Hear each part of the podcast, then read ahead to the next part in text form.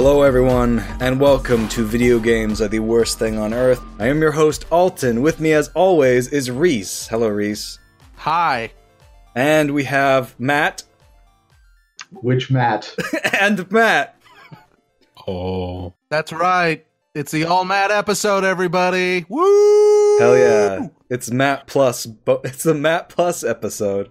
I, as a goof, we were originally just going to talk to Matt, the Nerdy Skull from Twitter. Uh, and then I was like, wouldn't it be a hilarious goof? A grand jape, if you will, if I added Matt from Brienne and Matt to the chat just for fun, shits and giggles. now I'm here. Hey, Matt. The thing about having the name Matt, it's so common that like right. That joke is has been happening since I was four. yeah, actually, when I was in college, my friends called me Bruce because there were already like seven Matts in our friend group. So it was a Monty Python sketch where Yeah, yeah, yeah. where they're all called Bruce. That's actually good. Should we refer to you as Bruce for the purposes of this podcast? you can call me the Nerd Skull or Nerd Bruce Skull. or whatever you want to call me. Bruce. We, we were going by Good Matt and Bad Matt. and Yeah, Initially, our uh, our distinctions were to uh, call them Good Matt and Bad Matt. I don't know which one is which, though, so I'm calling it. It's Matt and Nerd Skull. Yeah, I think my- that's good. I definitely earned bad Matt. I definitely tweeted a tweet about slamming my penis on a sliding glass door at a joke today. All right, so we're what are we going to talk about? We're talking about our first article that we want to just get out of the way before we have our serious discussion with Nerdy Skull about a couple things he wanted to talk about. Is that uh, this story from Kotaku.com by Jason Schreier? Uh, Activision Blizzard lays off hundreds of employees. So this is pretty old news at this point. Uh, pretty much a lot, a lot of people have covered it, but we wanted to say, "Fuck Activision Blizzard," basically. this was like their most profitable year, wasn't it? It was, Like, it was by a far. record-breaking year. Oh my Yeah. gosh. Yeah, let me get into it. Publishing Activision Blizzard has begun its long rumored layoff process, informing employees this afternoon that it'll be cutting staff. On an earnings call this afternoon, the company said that it would be eliminating 8% of its staff. In 2018, Activision Blizzard has roughly 9,600 employees, which would mean nearly 800 people are now out of work. This afternoon, the mega publisher began notifying those who are being laid off across its various organizations, which include Activision, Blizzard, and King. On the earnings call, Activision Blizzard CEO Bobby Kotick, boo, hiss, told investors that the company had once again achieved its record results in 2018, but that the company would be consolidating and restructuring because of missed expectations for 2018 and lowered expectations for 2019. The company said it would be cutting mainly non game development departments and bolstering its development staff for franchises like Call of Duty and Diablo. Ugh. I mean, just to get into this a little bit, it just it's transparently obvious like that the reason why they're laying off this staff is because they're not going to meet the same quarterly earnings that they did last year. Uh, this was covered very, very well by Jim Sterling uh, and his video about the subject on his Jimquisition. So, in order to avoid, you know, their their stock options decreasing, they've had to fucking fire 800 people, which is crazy. The the scuttlebutt is that there's not going to be any major game release in 2019 for uh, Blizzard. It's going to be basically a down year for them. So they, I understand that a lot of the layoffs were in esports promotion and organization. That's uh, that's true. I mean, before this happened, it's kind of like a prelude. They just basically, without uh, any fanfare, just canceled all their Heroes of the Storm coverage after making basically making promises to a lot of the people. Like they they would have they'd go to the various meetings and stuff and they say oh we're excited about the year. Here's the roadmap. And then like a month later they're just like hey fuck y'all. This isn't this isn't scalable I, I'm surprised because I, I would have thought that uh, you know Heroes of the Storm, of course, isn't as big as League of Legends or Dota 2, I guess. Right. But I thought it was still you know making some money, and then Overwatch You know, I, I figured that was pretty up there as far as esports. Well, esport Overwatch definitely. Um, I think probably what's happening to Overwatch right now is that it's probably getting hit pretty hard by all the uh, battleground clones. Uh, Overwatch, like I'm sure I will get pooped on for saying this as well, hasn't been fun in a while. Oh, They've been having balancing and character problems since like several months ago, and they just keep adding characters so people will keep fucking signing back on. I I feel like for a while Overwatch was the new hotness until PUBG came in and stole its thunder a little bit. And now it's sort of like you've got PUBG, you've got Apex Legends, you have Fortnite, and it's sort of like all these AAA companies are now competing for like that same space. I think in terms of high level Overwatch play too, the meta is especially stale because there's only you know, this happens in a lot of different games, but I think it's especially glaring in Overwatch where you only a couple characters are going to work for any given situation. And it's not a lot of fun to watch a whole bunch of people turtle behind Reinhardt, and then maybe there's some cool sniping or something going on, but it's difficult to follow and just like not terribly engaging. Um, and I think a big problem with Overwatch is that each character can basically only be played one way correctly. And so it's a lot of fun switching between characters, but once the meta has settled, um, there's nothing interesting you can do within there unless Blizzard makes a change, and then that upsets things for a day, and then until it settles again. So this is in contrast, uh, bringing up something that uh, one of the Matts said earlier. I'm glad I can just refer to you that way. I don't have to remember which one of you specifically said it. Uh, uh, meanwhile, in a press release to investors this afternoon, Activision CEO Bobby Kotick wrote, while our financial results for 2018 were the best in our history, we didn't realize our full potential. To help us reach our full potential, we made a number of important leadership changes, like firing a bunch of people so you didn't have to pay them. Uh, I added that part. These changes should enable us to achieve the many opportunities our industry affords us, especially with our powerful owned franchises. That's a strange syntax right there. Uh, our strong commercial capabilities, our di- direct digital connections to hundreds of millions of players, and our extraordinarily and talented employees, 800 of which we just fired. I added that part too.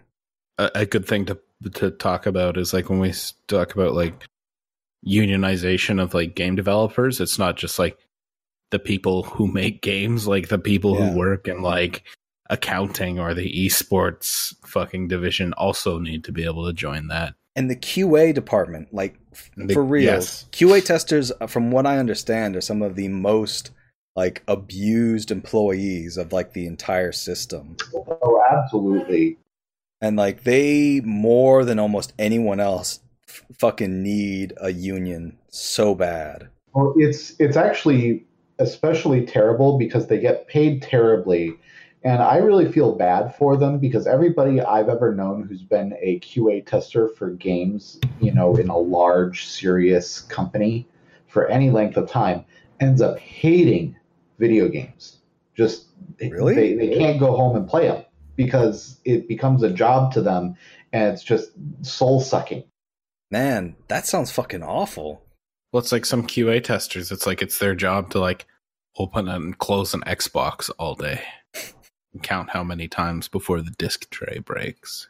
Another big casualty is the kind of uh, people left in the wake of Destiny 2 leaving Activision. Like they had a bunch of support staff for like community and marketing and publishing. And rather than Blizzard saying like, well, why don't we kind of figure out for something you to do something until our next big game comes out or whatever, they're just like, ah, we'll just fire you. i hope yeah we'll just fucking cast you out in the street good luck assholes I don't know if your article mentions this, but the I think the most galling part of this whole thing is honestly the CEO and C-suite pay in general. They just hired, I think it was a new CFO, it might have been a new CTO, and they got a 15 million with an M dollar signing bonus Yeah. and they and then there's also the Uh, of course, Bobby Kotick himself, who I, I, don't even know what his compensation is. It's probably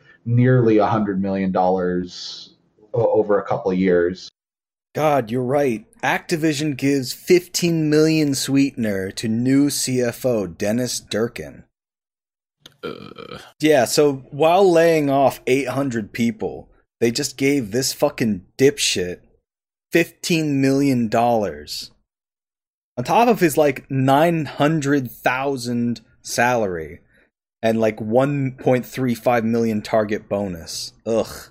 And I believe most of these employees were not making $100,000, but even if you assume they were making $100,000 a year salary, you could employ uh, 150 of those people for the next year off of just that bonus alone.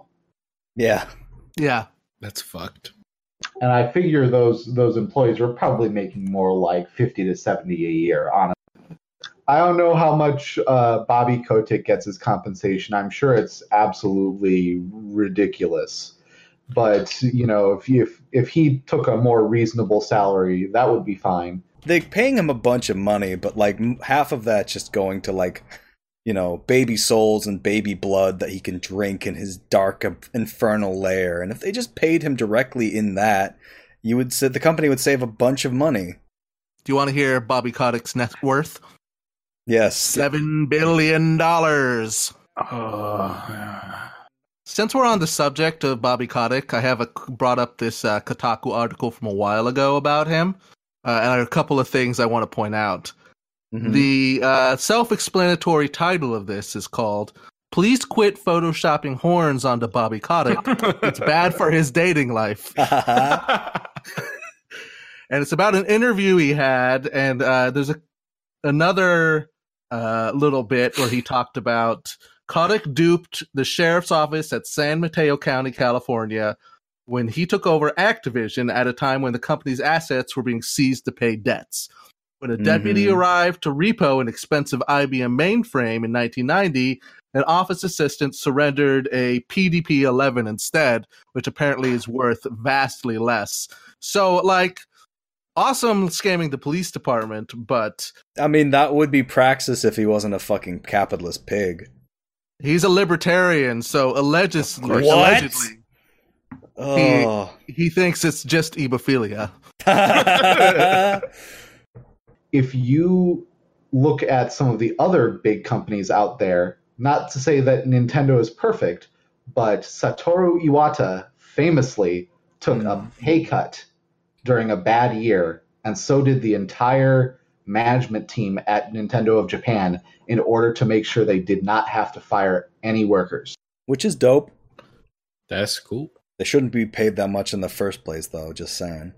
Well, and I think a nice thing that he said too in there, well, I, I agree, Alton. Um, he does have the right idea where he says if we make our workers afraid and lower morale, they're not going to make anything good because they're going to be worried about their jobs and not about making stuff. And I certainly agree that there's like a larger conversation about uh, creativity under kind of like corporate capitalism. But I do think that that is 100% true. And it's like Blizzard, Activision could certainly use some creativity right now based on the latest WoW patch. It's been a little while since they've actually released a game um, that didn't make people absolutely fucking furious like the Diablo mobile game did. Um, people are real. I figure that's probably going to be coming around 2010 or 2011. The like the actual Diablo 4 but they're not ready to show anything yet. Though the word is, is that they were going to show it this year, mm-hmm. but they they ended up missing their target for what they needed to be able to show it and show it well. So that they're like, oh, we're going to show the mobile thing that we were just going to like show along with it. Right, yeah, I've heard that as well um, on the Jimquisition. But anyway, I think we should. Uh, unless someone has something more to say about this situation, we should move on since we got want to get through these topics. Fuck these animals. Well, one burn them down. Hell yeah. One quick thing I wanted to add is that this comes in the wake of Blizzard uh, slashing budgets for all of their games that they've already had to. And you can see it in all of their games that they specifically talk about uh, padding out all of their game systems and spending less on them uh, to kind of Mm. like make make money since then. And engagement is down all all around, but they still had, despite doing that, despite last year's Call of Duty not doing that well, they did these insane forecasts just to be evil business people about it, just to make as much money as possible. and and that that you know like lack of uh, engagement and budget kind of shows with in my you know in my experience i played the new world of warcraft expansion for the first raid tier and it just it, it- this expansion just didn't really work for me there was some cool stuff going on but most of it was just so blah You have it here, folks. So blah, says Nerdy Sc- Matt the Nerdy Skull about the new uh, World of Warcraft expansion. I know nothing about World of Warcraft, so I'll take your word for it. What were you saying, Reese? I was saying I I played it too. Uh, I I un- unfortunately one of my many flaws is that I play World of Warcraft. and the latest content patch um, has added absolutely nothing except you know grind up this or that that with no almost no new art assets the newest raid um, it seems like it's was it's well designed but all of the uh, art assets are reused except for like one or two new models um, it's crazy just how little they put into the, to it Good. That's capitalism for you. The most efficient system possible. It rewards creativity. It does. Creatively Boom. reusing your assets, firing as many employees as possible, uh, and paying your investors. The most important thing of all. And in conclusion, we should Photoshop uh, Bobby Kotick to look like both Shrek and to have devil horns. Bobby Kokuk. I don't know. I got nothing. All right, let's let's move Cold on. cut. He Unless you all have uh, something else to say. no, we i think move we on. can move on Yeah. That now we can get into. I want to start off our discussion with Matt and representation in the media with this article from rockpapershotgun.com called Trans Representation in Cyberpunk 2077 Matters, but not because it's cyberpunk. And I think this is a really good article, and I want to read all of it if we can. It's not too long. It's like six paragraph. No, nope, eight paragraph. Nope, ten paragraph. uh, and I'm very drunk, so I'd like somebody else to start us off. I will start us off. Thank you, Reese. Even before its recent gameplay public unveiling, Cyberpunk 2077 was the target of a very particular piece of criticism. Perhaps sparked by the transphobic joke made by the game's Twitter account, many online people have been calling out 2077 for presenting yet another future that, despite its overt themes of transhumanism and body modification, falls strictly into the gender binary. Despite the gender diversity already prevalent in our own world and time, players in 2077 are asked to choose between a strictly male or female character. Many online have been saying that this is at odds with the genre from which the game gets its name and ideas. Cyberpunk shouldn't be cis, is more or less the argument. The criticism has dogged the game for weeks now and probably uh, will follow it all the way to its release, yet it doesn't quite ring true to me. Uh, this came, this article is from September 2018, just for some context. Yes, by Sam Greer. It's a good article. We're going to read it. Before I get into the nitty gritty of my issues with what we've been shown with Cyberpunk in 2077, and much of the criticism surrounding it, I think it's important to dissect the word that seems all too important to both cyberpunk. The word itself was coined by Bruce Bethke for his novel of the same name published in 1983. On the creation of the title, Beth says, I was actively trying to invent a new term that grokked the juxtaposition of punk attitudes and high technology. Grunked, grokked the juxtaposition. That is not a word you want to read when you're drunk. My reasons for doing so were purely selfish and market driven. I wanted to give my story a snappy one word title that editors would remember. The novel itself features no body modification, no androids, or artificial bodies. It's a story about hackers, even if the novel never calls them that. But no one story can claim to found a genre. So, what about the other pillars of cyberpunk? 1984's Neuromancer has to be mentioned, defining so much of what we consider essential to the genre. So, that explores issues of gender identity, right? Uh, no. Body modification features, but it's never used to much effect. The gender binary is very much intact in Neuromancer's vision of the future. Perhaps 1975's The Long Tomorrow, the genre's visual foundation, provides its assumed transgender core? Again, no. It tells a hard boiled noir story in an elaborate sci fi world, but it's no more concerned with gender diversity than any of the works it's influenced. The Ridley Scott classic Blade Runner, the anime Titan Akira, they define this genre, but not one of them is interested in presenting a future where gender identity exists as anything other than the binary. Instead, the thing that binds these works is a simple technology as an invasive force, sometimes a weapon of capitalism and sometimes a vehicle for personal escapism.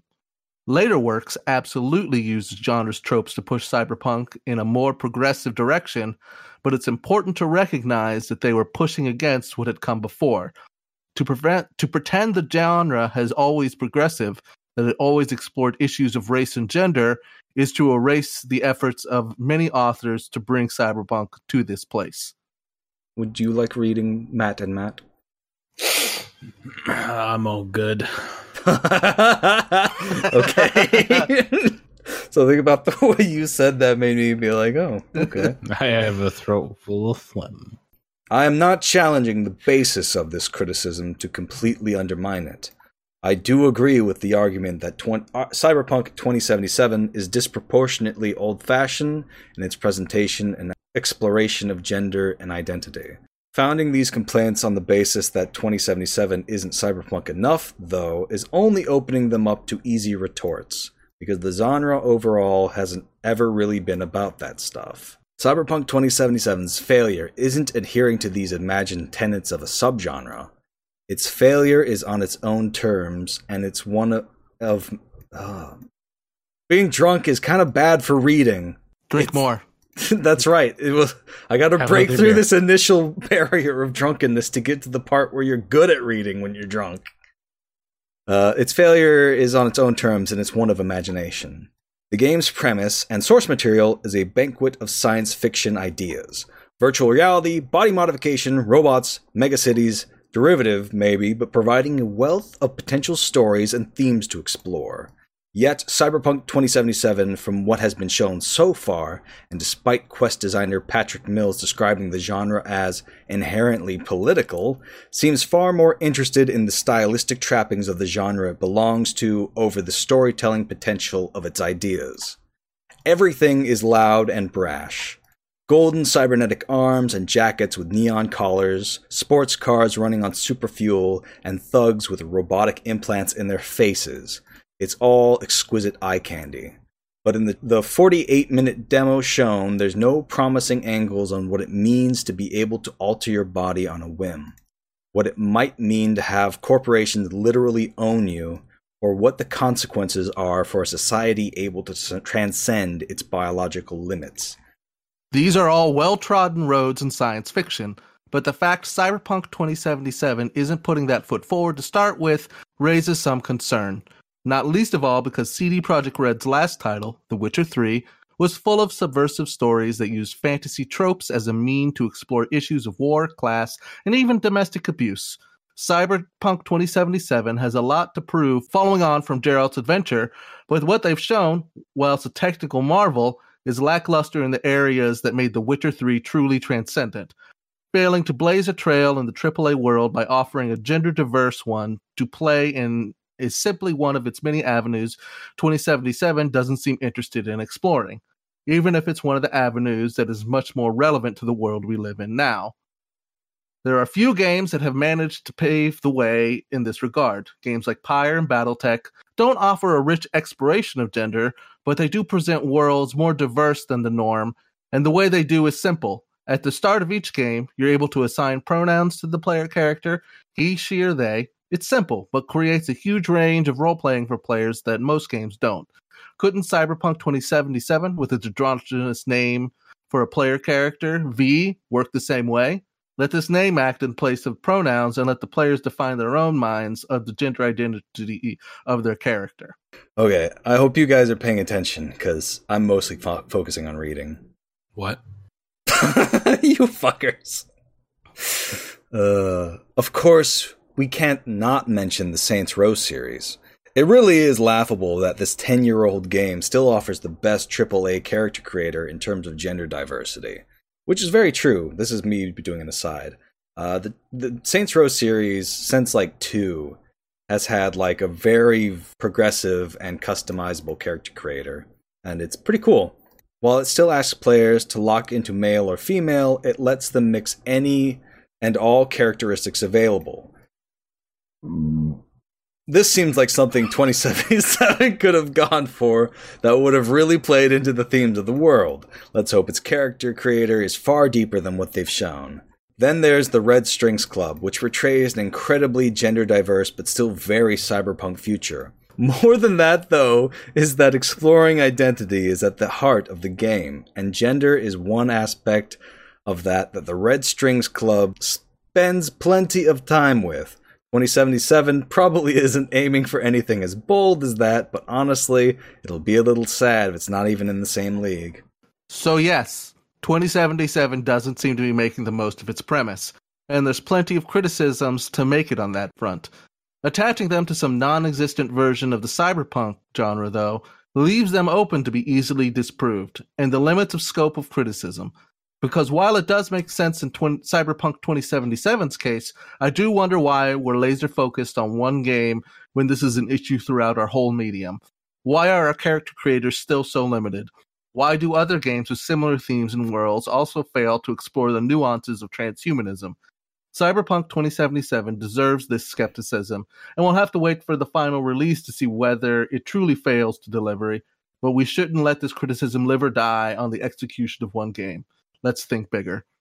And let's thank everybody in this audience for making it through audiobook time. the worst thing on earth.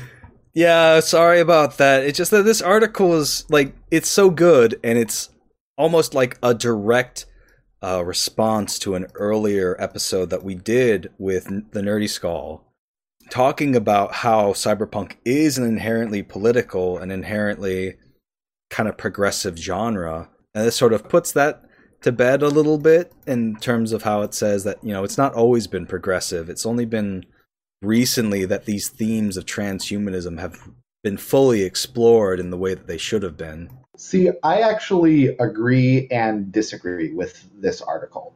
Okay. So Okay. while I agree that the ideas of certain elements of progressivism, like, for example, trans friendliness and gender diversity stuff, have not always been, you know, like pillars of cyberpunk. Right. And I would, I, I, if I argued that before, I, I, I didn't really mean to say that they're really pillars of it necessarily, but I would say that the genre has always been progressive, but not necessarily to that extent, if that makes sense. Hmm. I mean, like, what what's progressive for the 1970s and the 1980s is very different than what we consider progressive in the noughties and the and the The 20s. cyberpunk world where women can drive. Whoa. I agree with part of this. I just think that it's I, I think that it's weird to say that cyberpunk isn't progressive. I would I would say precisely that I would I would agree that cyberpunk hasn't always been open to trans identity issues. Well, I would say that um, honestly, uh, I think that Patrick Mills was right in describing the, the genre as a sort of inherently political thing, seeing how it's connected to like the punk identity and how you know whether you can say that that's sort of like an aesthetic lifestylist approach to politics where you're not really uh, engaging in the mechanism of politics you know that's a criticism you can make of it but it is inherently political in how it styles itself uh, but it not necessarily progressive in the sense that it has themes of inclusion. You know. Yeah, I mean, there's there's progressive is an, is a very broad umbrella term, I would say. So it's Right. when you say progressive, some people might hear that and think, oh, gender politics or whatever. Uh, but then some other people might people might hear it and say, oh, this is uh, social welfare stuff, things like that. It, it means a lot of different things to a lot of different people. But for me, the big thing is the word punk you can't really be punk without being some sort of counterculture movement. And no matter what people like Paul Joseph Watson say, No, I tweeted. conservatives have today. never had any claim to the the punk identity ever. Just putting it out there. If you're a conservative, you cannot be punk. I'm sorry. I hate That's like the opposite of punk. but you're not. Well, So stop saying it. Well, I certainly agree. Um, there is certainly a kind of regressive reactionary aspect, kind of like the the origins of punks. Those were some misogynist motherfuckers there in the UK. Um, Yeah. That really wasn't the heart and soul of the genre at all. It was what captured was that counterculture pushing back against the institutions, and that's what I think kind of why we fixate on uh, Cyberpunk 2077 and Cyberpunk in general is that Sam Greer is 100% correct that maybe it's a little silly to expect CD Projekt Red, who has had all these tweets that come out, to really be expecting this kind of thing from them, despite the name. I don't think it's unreasonable, despite the origins of the individual stories, to assign this kind of hope for the the identity they will portray in these kind of stories. Mm.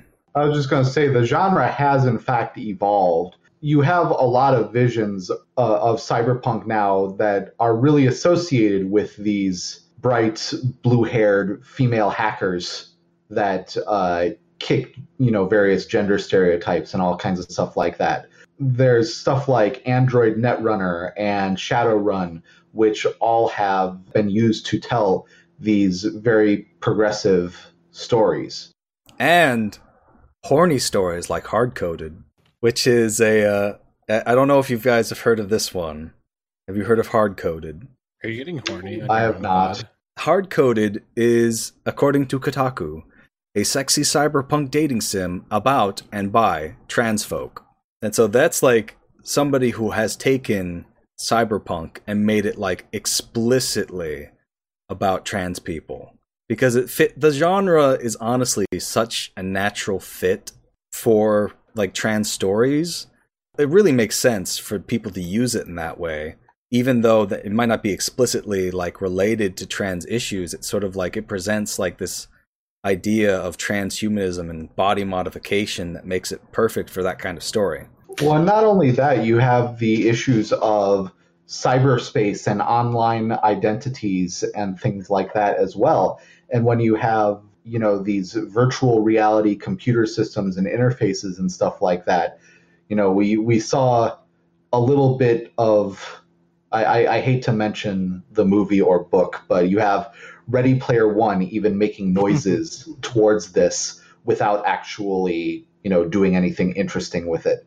And then there's the whole subgenre of anime isekais of stuck in VR MMORPGs that some of which actually do interesting things with this, unlike Sword Art Online.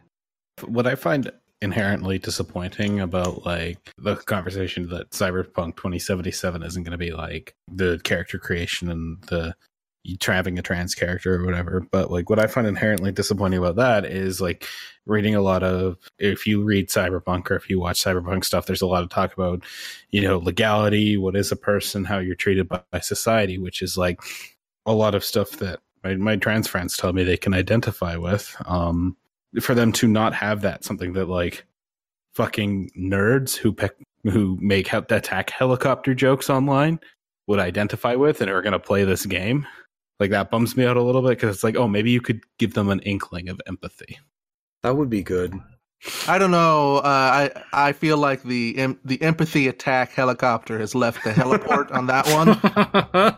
you know, I think the fact the commercial success of things like Overwatch and Apex Legends, I think, is encouraging. Where you know these these games have a lot of representation of different kinds of characters. Though, uh, you know, I think Apex Legends is overall doing a better job than Overwatch is for the moment. Very but so. Overwatch is still doing a lot better than a lot of uh, media out there. Well, I think that's true, but I think that there's some acknowledgement to be had in that, uh, you know, Apex Legends has had the benefit of being able to observe what Overwatch did and then improve upon it and do it right in a way that they come right out the gate with acknowledging the identities of these different characters. Um, which is nice, even though I kind of fucking hate that game because it's so fucking hard. It makes me feel like I'm slamming my dick in a door. sliding glass door. Yes. I would just like to say, as an aside, that when I st- first played Apex Legends with Alton, uh, this is not related. Uh, he said, "We said, are you going to go through the tutorial?" He's like, "Oh, I don't need to go through the tutorial. It's a shooter." And spent the next fifteen minutes just screaming at the top of his lungs that he didn't know how to do anything, and that he was dying, and everything hurt, and he was afraid. Okay. And, ter- and Here's what changed after I did the tutorial. Fucking nothing. I knew how to do everything and it didn't help and I still die every time I play the game. Did you guys have anything more to say about um representation? It's good. I like your I like your little addition there, Matt. It was very good. Thank you. I still think that it's a great thing for games to do these things like Apex Legends. And you know, it's it's actually kind of funny because there's there's you know internet shitlords out there who are trying to use the success of Apex Legends to say, oh, you know, gamers really aren't as bad as the SJWs want you to believe Right. and you know it's it's actually i would actually say that is correct most gamers actually agree with the terrible sjws as far as you know these it doesn't matter if these characters are diverse we Mm. we can still have fun with these games and we're not going to really raise a big fuss about having you know, a gay character here or a non-white character here or an explicitly non-binary robot here. You know, that's just how it goes. We can we can deal with that. It's just that there's there's these particular individuals who make a huge ruckus about it whenever these things happen that they have to get dragged kicking and screaming into a world that is rapidly leaving them behind more or less. But Matt, as I- a counterpoint, there are politics in the video game, Matt. It I- is I ruining the video game. I re- it's killing me inside. I have to, I, I have to interject something here because something that Matt just said that like these types are like, oh well, this proves that the SJWs are wrong about gamers.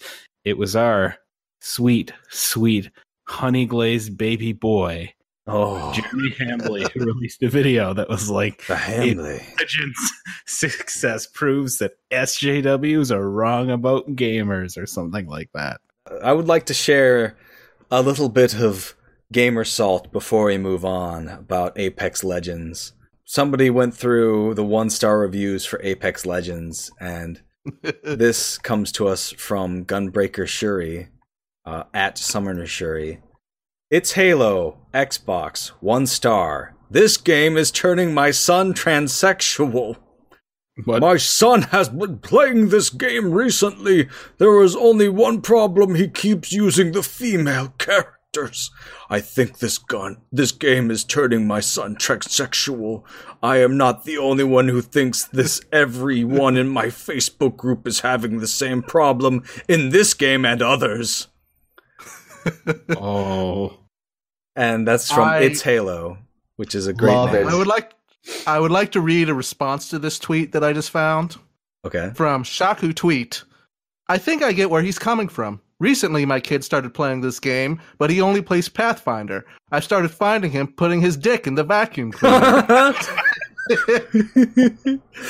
This game is trying to turn my son into a robot. That is an excellent tweet. Speaking of representation, it's not just for games too. I I, I usually do not like e-celebs, but the one e-celeb I currently completely stan is uh, Sonic Fox, of course. I, I keep joking that we're about one step away from having uh, someone's persona being used to advertise to normies in Costco because you know Hell Team yeah. Echo Fox totally has a deal with Asus to sell hardware, and so you have like Team Echo Fox branded stuff on like end caps in Costco, and so it's like just one more step until like Sonic Fox's persona appears on that to advertise to the normies, and I want to see that so bad.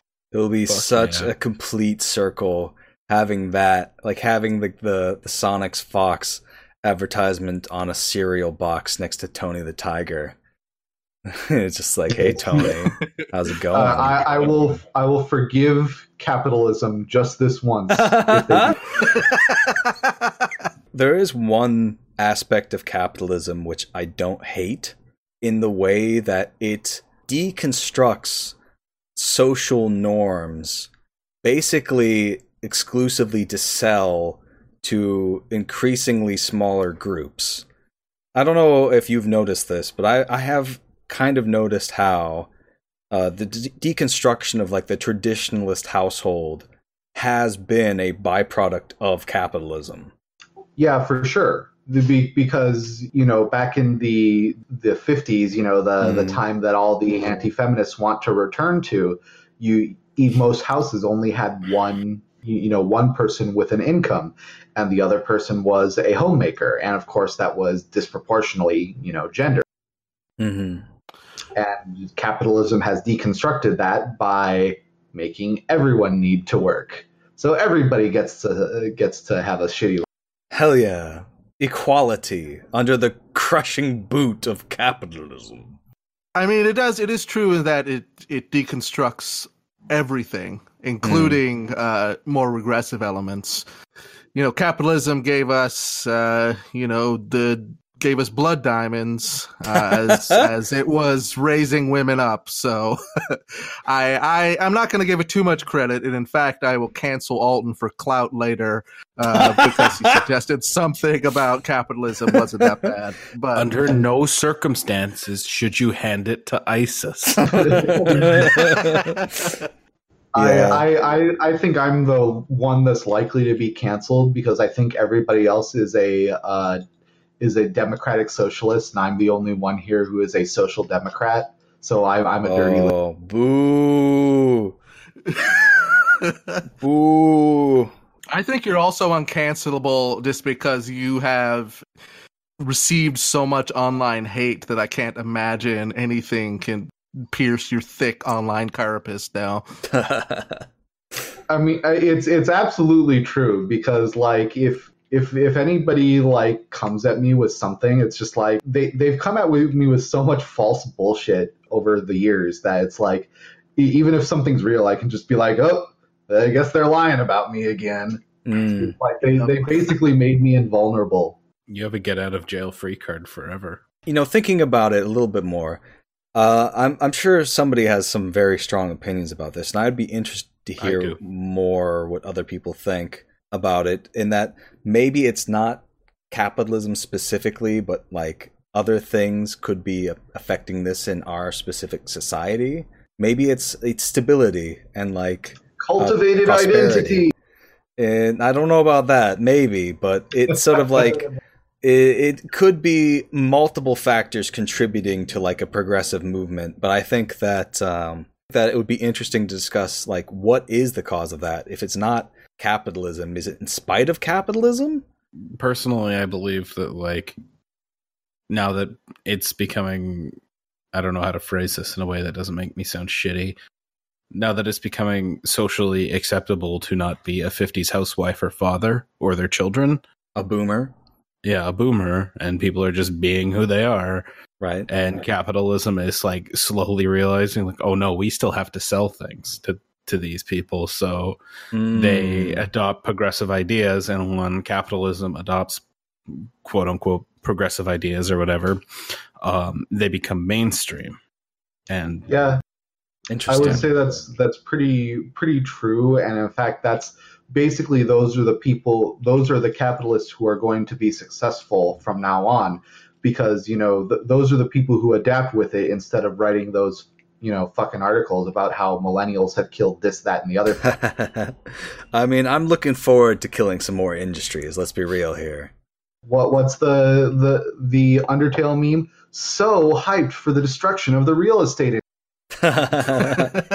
I mean, I'm I'm more on board with the uh, Crank T. Nelson approach of killing all the small business owners. Oh, the Antifa super soldiers beheading small business owners in the public square Yes, on November second.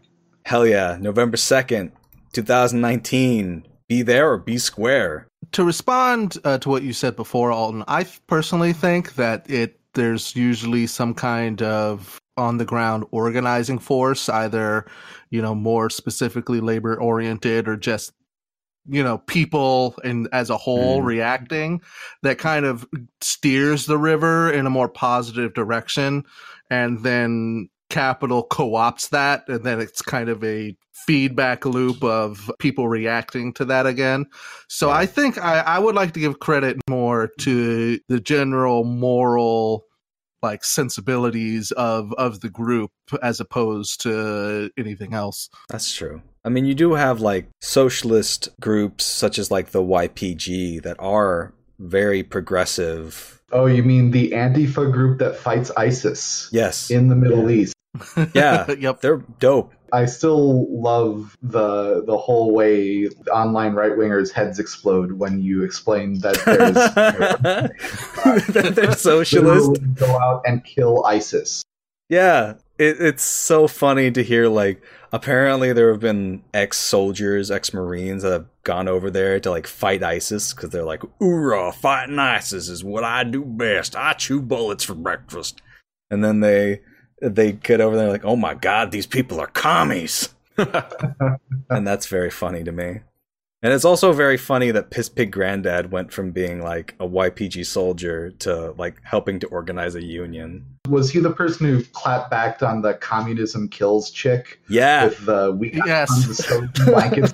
yeah. Oh, that tweet was fucking legendary. Oh, I'm in a communist compound and we got dozens of blankets. It's warm as fuck in here. awesome.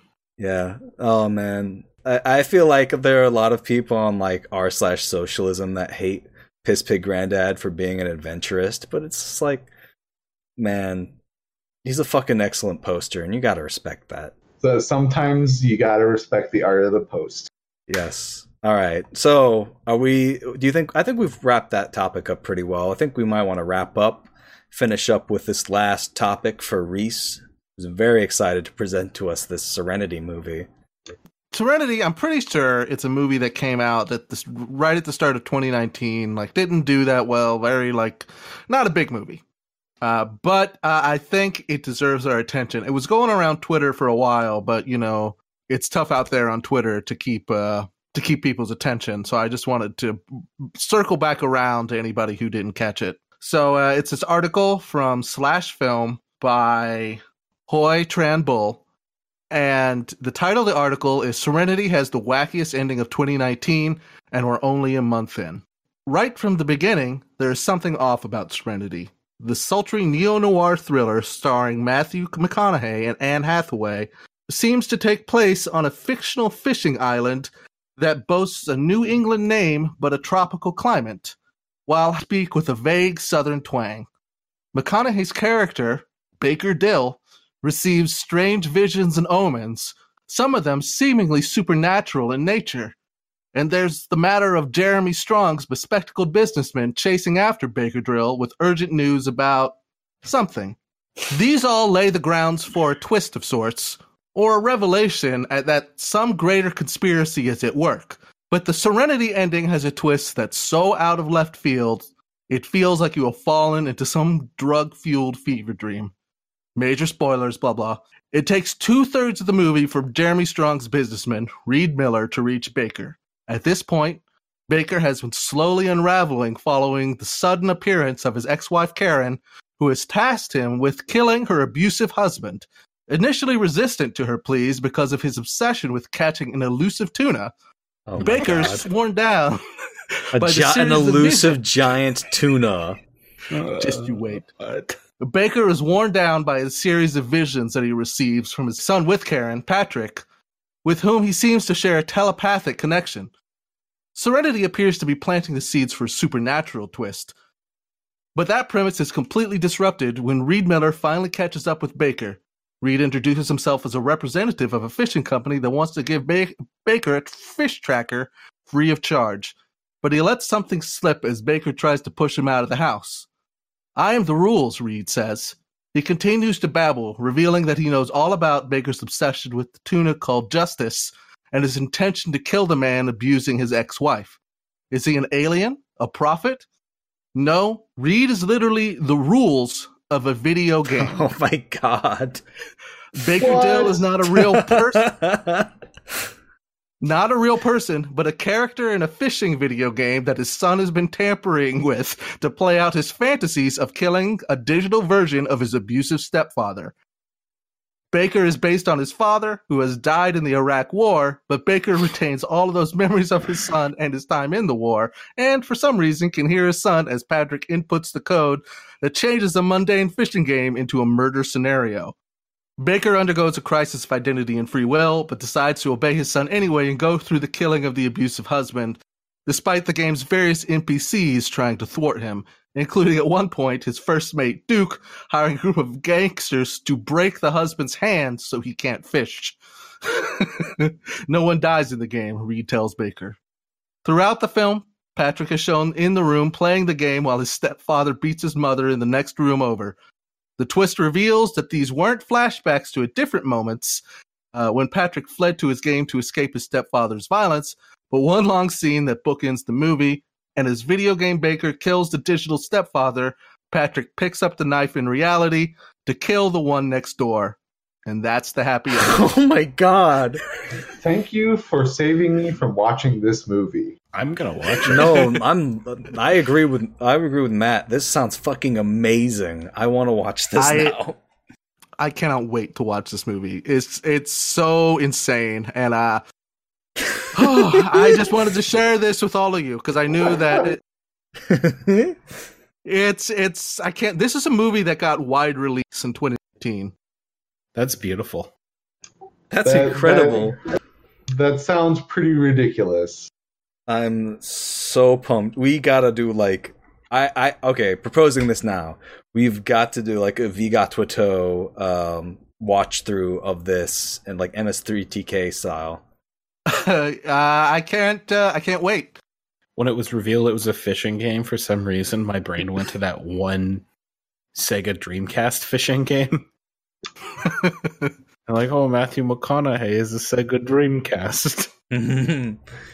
God, and then like this idea that you can like edit the code of a video game, like to to make it about murdering someone when it's originally like a fishing game. Like you'd have to be a fucking professional programmer to do that shit. Yeah, I, I was, I was, I'm. That ju- it just angers me as a programmer. I'm sorry. there there are lots of games about killing people. It's the predominant thing you do in video games. the idea what angers me is that that the son hasn't discovered modding. The Yeah. stepfather's abusive behavior kept modding from the son. He literally, this literally could have been like a, a Bethesda game or something. I think. Well, imagine that. Like it's a fucking fantasy game, but with like the same premise. It's that would be so yeah, Skyrim, but where it's a video game character and he realizes he's in a video game, and then his son murders a man, and he fucking Fus Ro Dahs the same guy off a cliff. It's like that Golden One video where he's killing people in Skyrim, uh, saying Yeah. that's a feminist, but he's killing people in Skyrim and going, "That's my dad. That's, That's, the sequ- my dad. That's the That's my sequel. dad." This is that's the sequel to this one. Is that it's the golden one playing Skyrim, and it's just like uh, just like this crazy person killing a bunch of feminists. I do like surrealist stuff and like stuff about like video games and stuff like that. Like you know, I think I I mentioned it before, but I do like that whole virtual reality MMO isekai genre, even though it's like Mhm. saturated in trash. I still love the concept of it and think that you could tell some really cool stories in there if you if you had half a mind to. It's just Right. that, you know, a lot of the really popular ones don't go into the really fucky identity uh, and you, you know surrealist stuff because I think you you'd lose a lot of the mass audience, but at the same time it would be much more artistically interesting if you were to do that stuff. I agree. I mean, I think the biggest issue with those kinds of animes is that it's sort of like the first couple episodes, they're like, oh my god, we got sucked into an RPG, and then it's like straightforward fantasy schlock after that. Yeah, they really need to do Mhm. more with it. I think the only one that actually does a good job is Log Horizon. Well, I think this is the better way to do it, honestly. It's like you start off thinking everything's normal, and then it's revealed to be a video game. And I think that that provides a much more interesting arc. I like the idea of Matthew McConaughey, and he like finds out he's in a video game, and he like blacks out, and then he comes to, and he's in the fucking wagon at the beginning of Skyrim. That, that that's that's a meme at this point. All right. Well, that was fun. I think we've we've probably run out of time for now, unless someone else has something to say. I think I one thing that I kind of wanted to circle back on briefly and Mhm. you know just maybe riff off of was just the idea of keep politics out of video games just in hmm the sense that pre- you you really can't make a political an apolitical video game. All all games are going to have politics in some way shape or form. Even if you make a a sports game. There's there are politics involved in sports. And in fact there are politics involved in trying to make a game that depicts a you know like a a pastoral you know like open field sports sports thing even if you do that kind of stuff you know? No, I, I agree with you that ignoring the politics is is political in and of itself. But anyway, let's go ahead and wrap things up. So we'll start off with Matt of Brienne and Matt. Where can people find you? They can find me and Brienne at www.youtube.com slash Brienne and Matt or on Twitter at Brienne and Matt or behind a dumpster at a fast food restaurant. Check out their excellent YouTube videos. They are in the same family of gamer roasting, dipshit roasting as us. If you haven't listened to any podcasts with them on it before, uh, they're they're excellent. Check them out.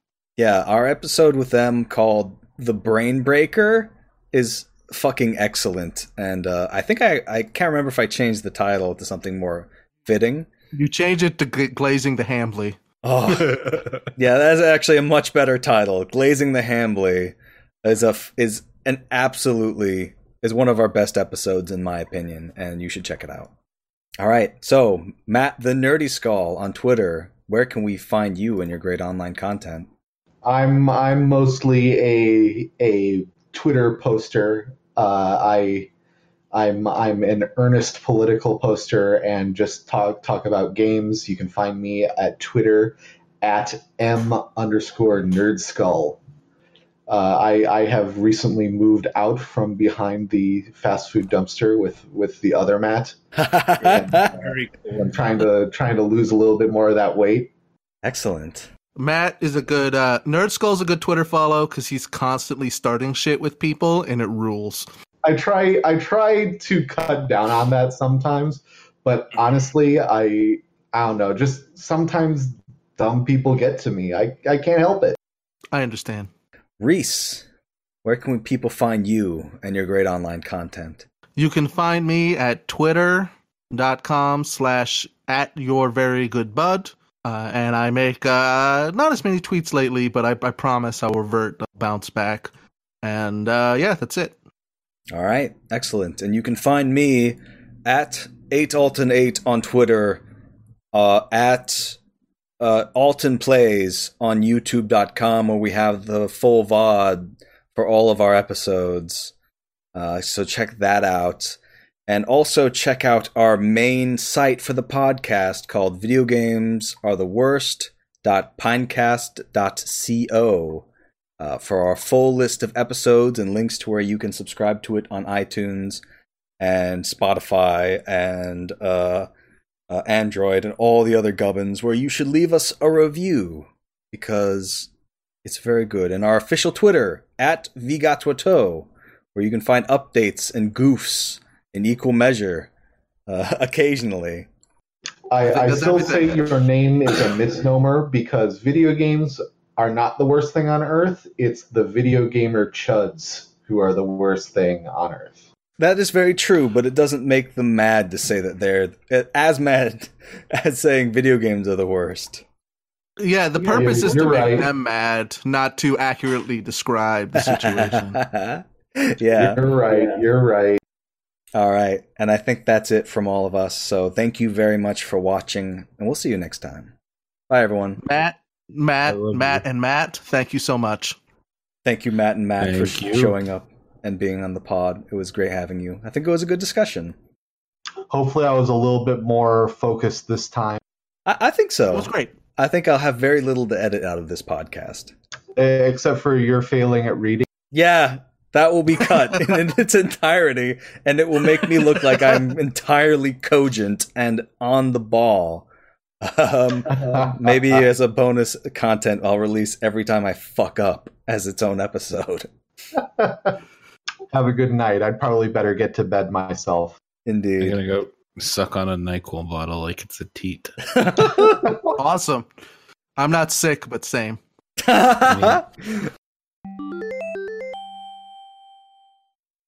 Every time I fucking pull up Patreon, there's a fucking it keeps pulling up like this this porn game I looked up like ages ago.